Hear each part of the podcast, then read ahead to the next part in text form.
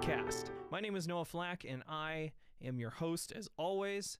Thank you for tuning in to this podcast, the podcast for Star Wars news, lore, and the occasional review. Uh, before we start the show today, I just have a couple things to get out of the way. One, if you'd like to follow us on social media, you can follow us on Twitter at laser underscore sword underscore pod. That is at L A S E R underscore S W O R D underscore P O D, laser sword pod. Uh, you can also reach out to us via email at laserswordpod at gmail.com if you have any questions or would just like to talk to me about random Star Wars stuff.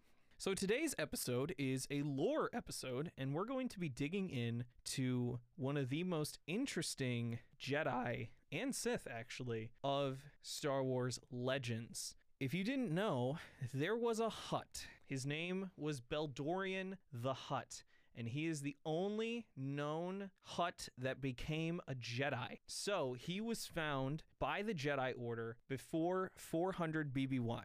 So that was a long time ago. And he is the only known Hutt that ever entered the order. So he was trained at the Jedi Temple on Coruscant. And during his training, he was taken to different planets like Afel and Inibeth uh, to hone their Force sense. And Force Sense is an ability that is essentially, it's kind of one of the most basic ones. You know, whenever a lot of, you know, Jedi like Obi-Wan Kenobi, I can sense your fear or can sense your unease. That's essentially what Force Sense is. It's basically detecting someone's emotions. He was trained with other initiates to master Force Sense. He eventually graduated from the academy and was taken as a Padawan. And Beldorion eventually passed his trials of knighthood and he was elevated to the rank of Jedi Knight. He eventually took on missions from the Jedi Council.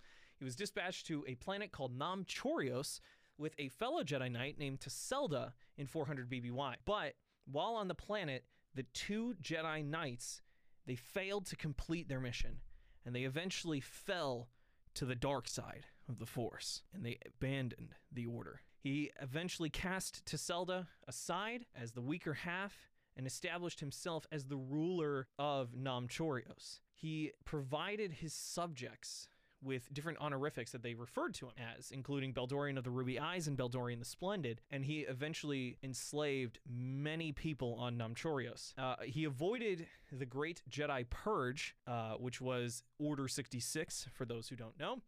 He avoided Order 66, and it wasn't until 13 ABY which is roughly about nine years after the explosion of the second Death Star. It wasn't until about 13 ABY that a Jedi named Callista Ming found him and disrupted his rule. She was unsuccessful in getting the Hutt imprisoned, but her disappearance drew the attention of additional Jedi.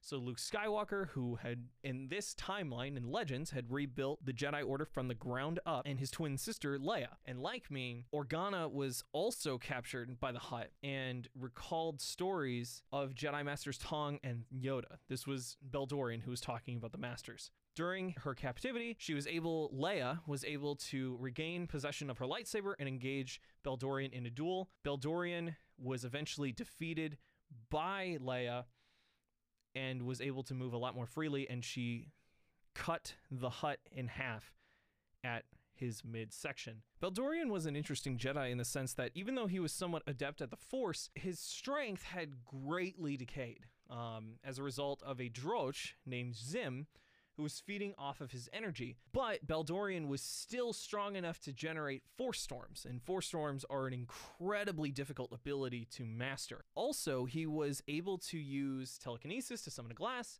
Um, though when he attempted that same feat with a tray, he was unsuccessful. He would even inflict force migraines on servants who he didn't like and who failed him, who he thought failed him. Um, he had an ability to use force persuasion and apparently his gaze was considered to be hypnotic. But he failed to use this power to influence Leia, and who was only marginally trained in the Force and was drugged when she was captured by him, which leads us to believe that Dzym had been feeding off his energy so much that he wasn't able to use Force persuasion to the fullest ability that he could. Uh, Beldorion was also able to use the Force to maintain a muscular form, so basically using the Force like Darth Sion to sustain himself, even though Sion was more in pain than anything and was using his hatred. It's sort of the same concept, except Beldorion was using it to keep a certain body type. Um, his lightsaber was actually purple, and he would actually change the trajectory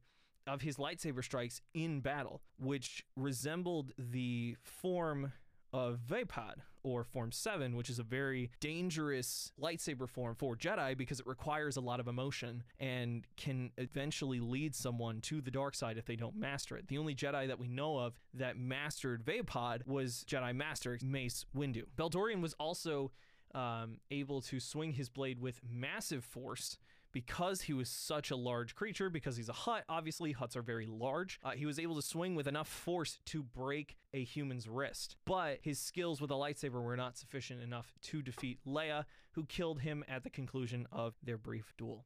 Thank you for tuning in to this episode of the Laser Sword Wielding Podcast, episode two. As always, you can find me on Twitter at laser underscore sword underscore pod. You can also find the intro and outro music for this show uh, by a YouTuber named AtinPiano, who did the fantastic Duel of the Fates piano cover that you hear.